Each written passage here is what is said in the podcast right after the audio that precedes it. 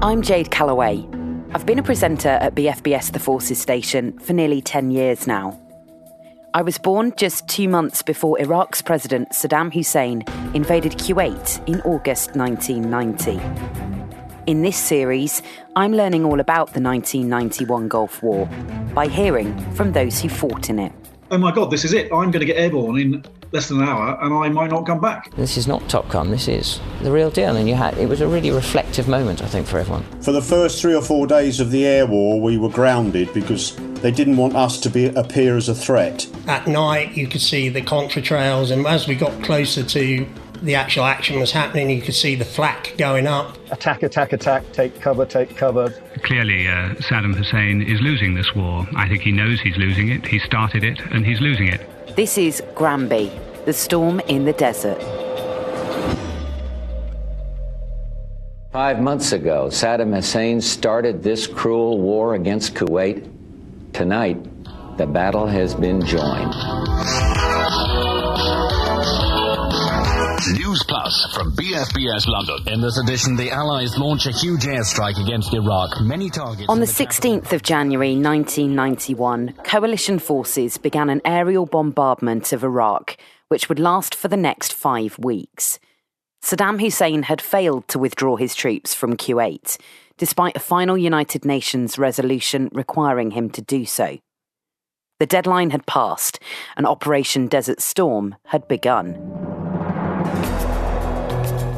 Sir John Major was Prime Minister.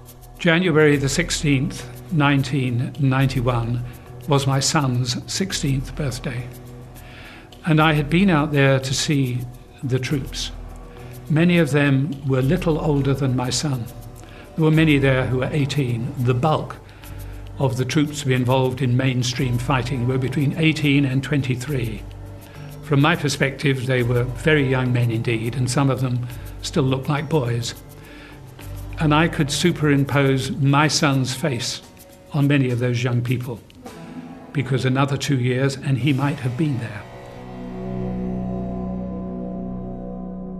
Sir John wasn't the only VIP to take a trip to the Gulf before the conflict began. Major General Patrick Cordingley, who was commander of 7th Armoured Brigade, remembers a royal visit. I think we were very chuffed that the Prince of Wales came out, that he made the effort. And he was very good with the soldiers, and they liked it. They very much liked it and were, were proud that he'd been, been to see them. And also, I'd say the reverse. You know, he wrote to me afterwards saying how moved he was by everything he had seen. And, and I just thought, this is good news, really. It's good news all round. Because of time differences, the bombing, with which was, which was the first uh, 14, 15, 19 days of the, uh, of the campaign to degrade the Iraqi uh, defences, was, carried out from, uh, from the air. And that started at midnight every night. I think I was up every night till two, three o'clock in the morning to see how it was going, and then back up awake again at six o'clock to see how it had gone. And some of my senior civil servants were up all night, night after night after night. So, yes, it weighs very heavily on everyone concerned because I think we're very conscious that older men and women send younger men and women to war. We may have to make the decision to go, but they bear the risk of being seriously injured, perhaps for life, or not returning at all. I'm John Peters. I was formerly an RAF Tornado fighter pilot. The anticipation of Iraq, I mean, Iraq had this, yes, massive army. It had the most integrated air defense system outside of the Central European uh, region. And so we were looking at this. This was, the expectations were this is going to be really bad. Also, the aspects of he'd used chemical warfare. Uh, so a lot of the anticipation of the war or the impending war, if we were going to go, because it was still up to the brinkmanship, was uh, this was going to be a full blown big war. Suddenly, our whole world accelerated. We got home, we were suddenly given tanks and bombs and missiles. Suddenly, everyone was literally throwing money at the squadrons because suddenly it was you're going to go to war. Uh, it took a number of months. Uh, our operational flying uh, tempo increased. Uh, we were allowed to fly low level throughout the whole of the UK in war fit, at war speeds. But we didn't get a single noise complaint. But behind that, also things like we didn't have maps of Kuwait. You know, we used the Times Atlas and expanded that out, and we're starting to plot Iraq and the missile systems on the Times Atlas. So there was this juxtaposition of technology suddenly being offered and made available, and the jets getting updated, and at the same time, there was no information, and suddenly the system having to learn about that region. Martin Wintermeyer and Mal Craghill were tornado navigators. Where I found it most frightening was um, in the bus on the way out to the first mission when the first night we lost a jet from Bahrain. And we're thinking, oh, that is actually quite dangerous. And we're in the bus, and from the operations room where we planned, it's about an hour's drive, and it took about an hour to get from there to there. So we did all this really frantic planning, and then we had to sit on the bus for, for ages while we wait for the airplanes. And you're sitting there thinking, oh my God, this is it. I'm going to get airborne in less than an hour, and I might not come back. And you think, well, maybe I won't go. Maybe I have a cold and I can't clear my ears. I won't be able to fly. But then you look around and think, no, do you know what? I'm here with my mates. There's eight of us in this bus. There's four aircraft. We're going to go off and do this job together. You know, I'm doing it with them. I'm doing it for them. I'm doing it on behalf of everyone in this formation. So you can't let them down. You've got to go. So uh, that sort of dispelled any fear and terror I had then. But it was, it was just that back of your mind, really thinking, do you know what? This might be it there were some odd moments where things weren't like you'd ever had them before. So going out to the aircraft on the first night for us we were escorted out across the airfield to our aircraft by a group of the RAF regiment in, I don't recall what kind of vehicles, probably Land Rovers with big machine guns mounted on them. And you know, we'd never had that before. We'd never had a, an armed guard to take us to the aircraft before. And everything was done on that first night was radio silent. We didn't want anyone to know what we were doing or when we were taking off or that we were coming. Everything's done on timings and light signals and we taxied all the way out to the runway. And at Tabuk, there are two runways a military runway and a civilian runway. And as we're waiting to take off, just holding short of the military runway, there was a civilian aircraft coming in on the civvy runway. And we're listening to all of this, but not talking. The Saudi air traffic controller says, Yeah, you're cleared to land. Uh, traffic is a full ship of tornadoes waiting for departure on runway, whatever uh, we just, you know, you could almost hear a collective rolling of eyeballs at that point. And oh, well, brilliant. Uh, we've done so well up to this point, and now they've gone and blown it for us. So 160, Chris. 10 miles on our nose. 10 miles on the nose, fine. As well as the Tornado GR1s that had joined their F 3 counterparts, many other aircraft would be part of the war effort. Remember when we said this was the biggest build up of military hardware since the Second World War? Well, Picture this Jaguars, Buccaneers, Nimrods, Islanders, Hercules, TriStars, VC 10s, Victors, and Phantoms were all in action. And that's just the fixed wing. On the rotary front, there were Gazelles, Lynx, Chinooks, Sea Kings, and Pumas among the British air power of the RAF, Army Air Corps, and Royal Navy in the region. Chief Tech Jeff Brown was a ground engineer on the C 130 Hercules. Since August, he'd been supporting the Herc fleet from the UK, RAF Akrotiri in Cyprus, and in Bahrain. Operating in the Gulf came with its risks for these crews flying low and slow. For the first three or four days of the air war, we were grounded because they didn't want us to be, appear as a threat, because we obviously flew at medium or low level my crew, our operations didn't start until the 22nd of January, when things appeared to be safer. But on two occasions, when we were um, committed to takeoff, we were approaching V1, which is the safe rotation speed. At Bahrain and at King Khalid, we got over the radio the red, red, red, air raid warning red. Trouble is, the captain was committed to takeoff so we just had to clean up the aircraft and depart the scene very quickly at low level.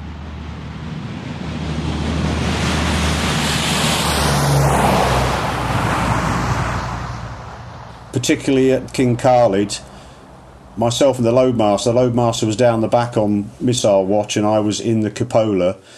As the um, captain rotated, we had a spectacular view of Patriots intercepting Scuds above us myself and the loadmaster were screaming at the captain, jink left, jink left, because the debris from the intercept would have hit us. Once they were airborne, the C 130s proved their worth. We just got on with it. some days we were up before dawn and we were back after nightfall, and we'd probably done seven, eight, maybe nine different sectors carrying all sorts of different loads from ammunition to Challenger engine change units to Kuwaiti interpreters, liquid oxygen, ammunition, you name it. Meanwhile, on the ground, away from the airfields, the 17th of January, off the top of my head, the air war started. And of course, we heard about it through CNN, not through our own, com- own command system, because actually most of our news that we were listening came through the World Service or CNN. And I think one was actually just as intrigued as people back in this country. We couldn't see it. We were given reports. Again, that took a couple of days of what the effects of the bombing might have been. And we did feel at that stage as well that this was going to be so successful, this air campaign, that again, we might not have to go and, and fight and go into Iraq ourselves. And not many of us really wanted to do that. Station manager of BFBS Middle East was Jonathan Bennett, who remembers clearly the need to keep calm and carry on despite the inevitable change of mood on the 17th of January. Ooh, yeah, that day is engraved in my memory. It, we didn't quite know what to do. The program schedule went out of the window. And I remember I put Dave Boyle on the air. Everybody was running around very nervously. And he said, What do I do? I said, Just go on the air and be you. So he did. And he calmed everybody down, I think, because he was just being the idiot that he is and was.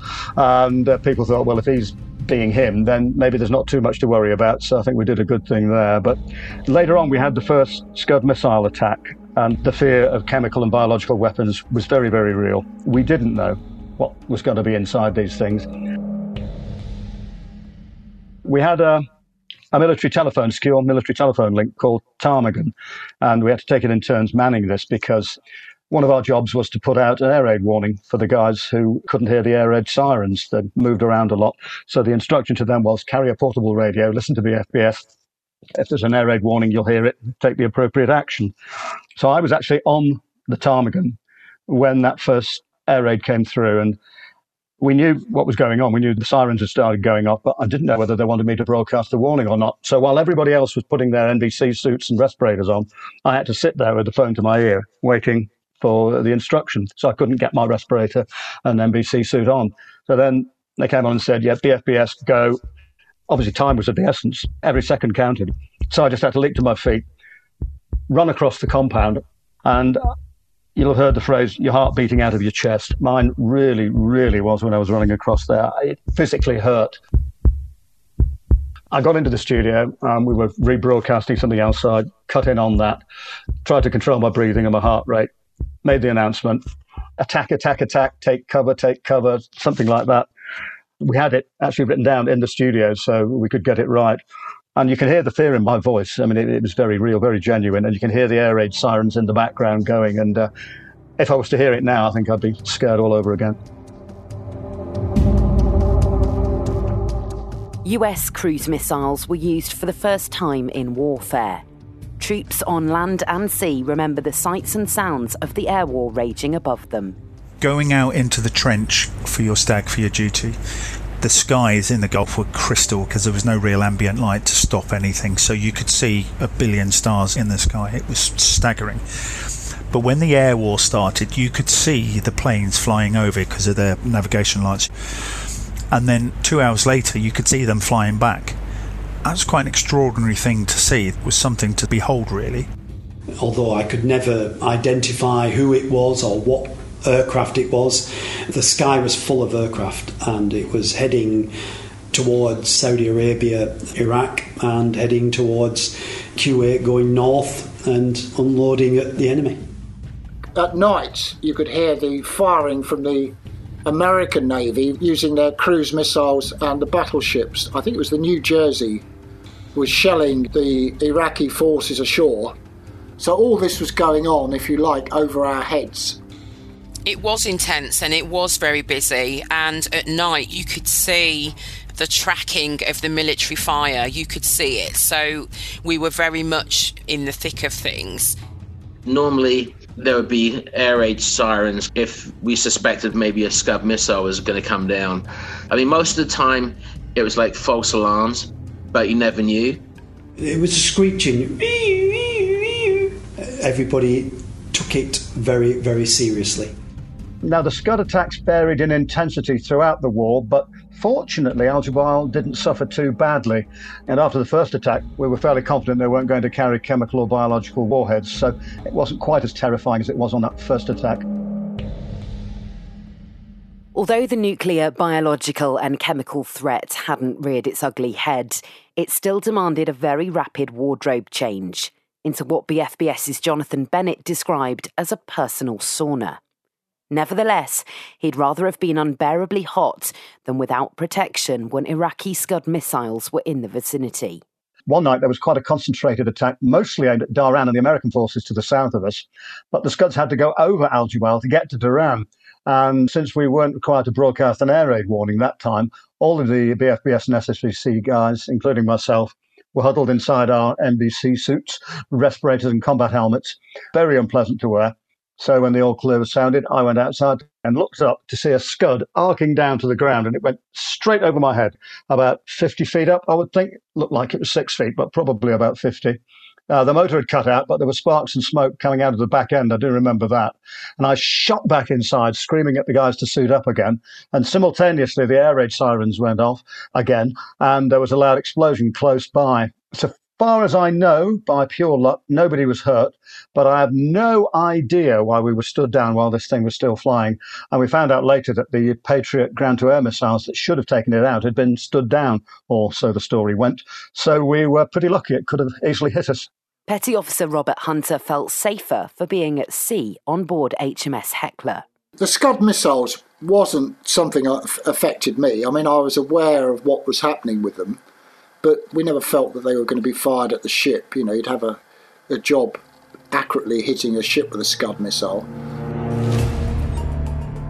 On the night of the 17th of January, tornado pilot John Peters and navigator John Nichol were told they would be carrying out the first low level raid in daylight. We got in at midnight and they said, You're going in the morning. And we went, No, we're not. That's ridiculous because every conversation there was never going to be a day low level sortie by a tornado uh, against an airfield. It was deemed too, too dangerous. It was all going to be night work.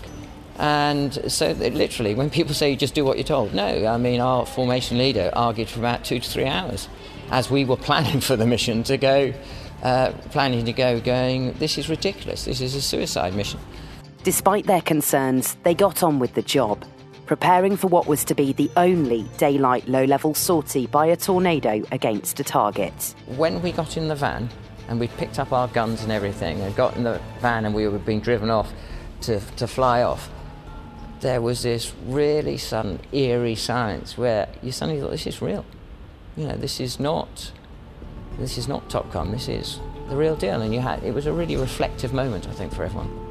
I do remember though a break just before we started to get changed, where we went off to have some breakfast. I remember walking across the uh, the airfield to the sort of hangar where the food place was, and I remember just kind of going, and I stopped, and then I went, yeah, and just carried on. And that was, I suppose, a real that you know this is real. This is no longer you know just planning. And then actually, the training does exactly what it says on the tin. You get you start planning, you start. Uh, looking, you know, you walk out to your aircraft uh, and your head is full of what do I need to do?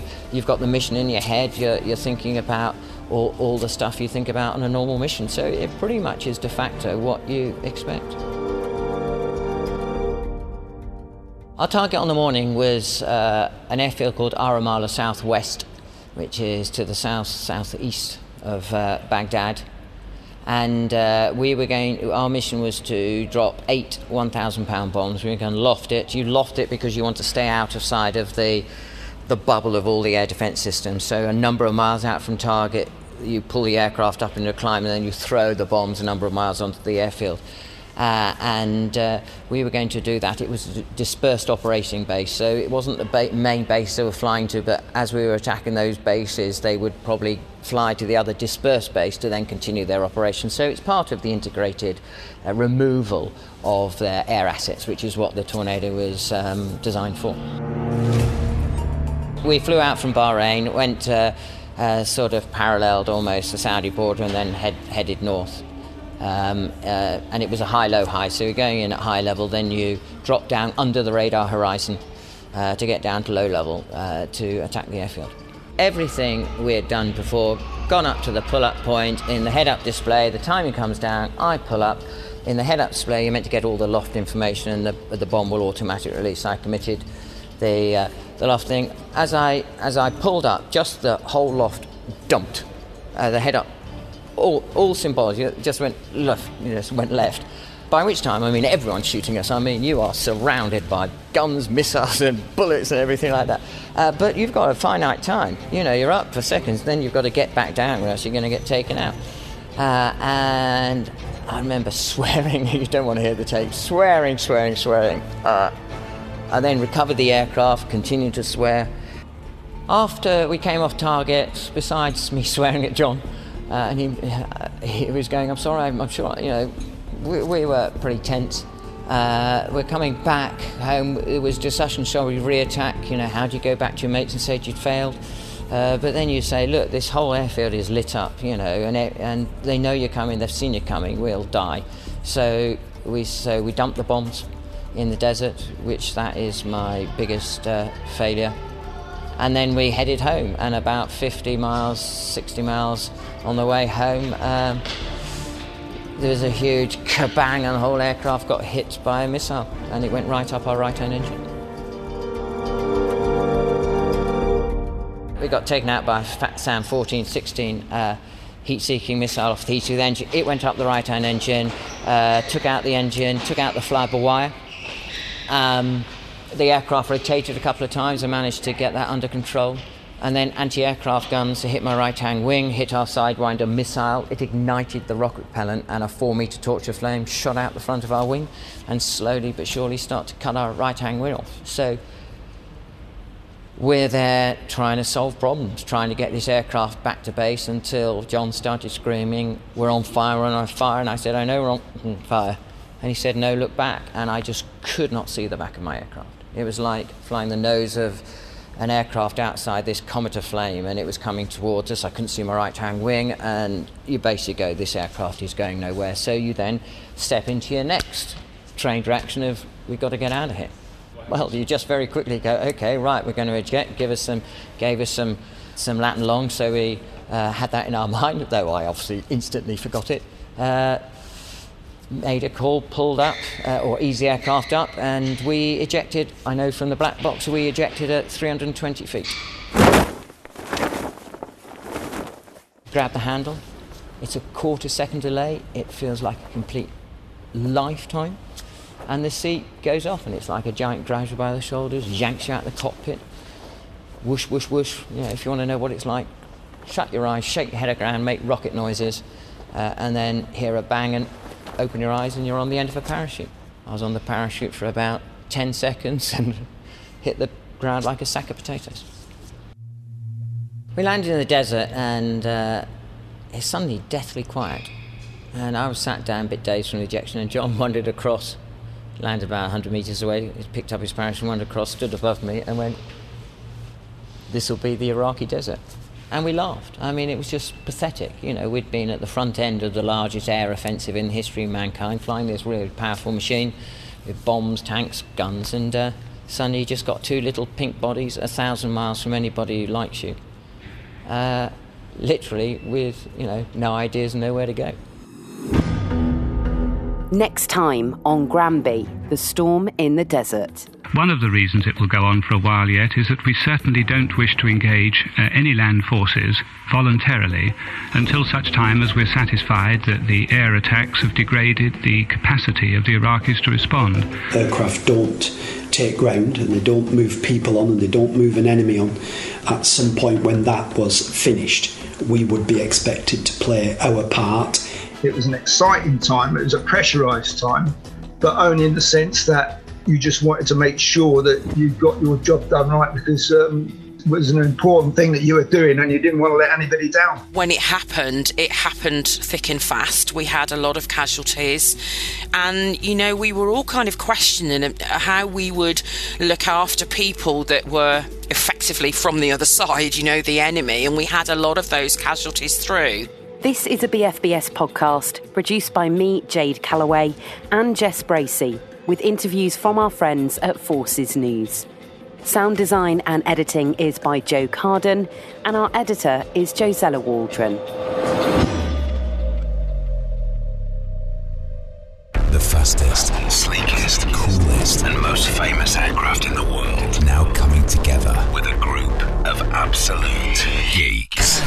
Saw it for the first time, I was like, wow. In a brand new BFBS podcast. Somebody once said to me, don't work on an aircraft that doesn't have a toilet. Self confessed aviation geeks Alex Gill and Ginny Carlin. It's like someone started drawing one aircraft, meet pilots, aircrew, and ground crew, and then ended up finishing with another. And share their endless passion for planes. They are the Mav Geeks. Mav Geeks. Taking off with a new episode every Tuesday at bfbs.com slash podcasts. Or wherever you get your podcasts.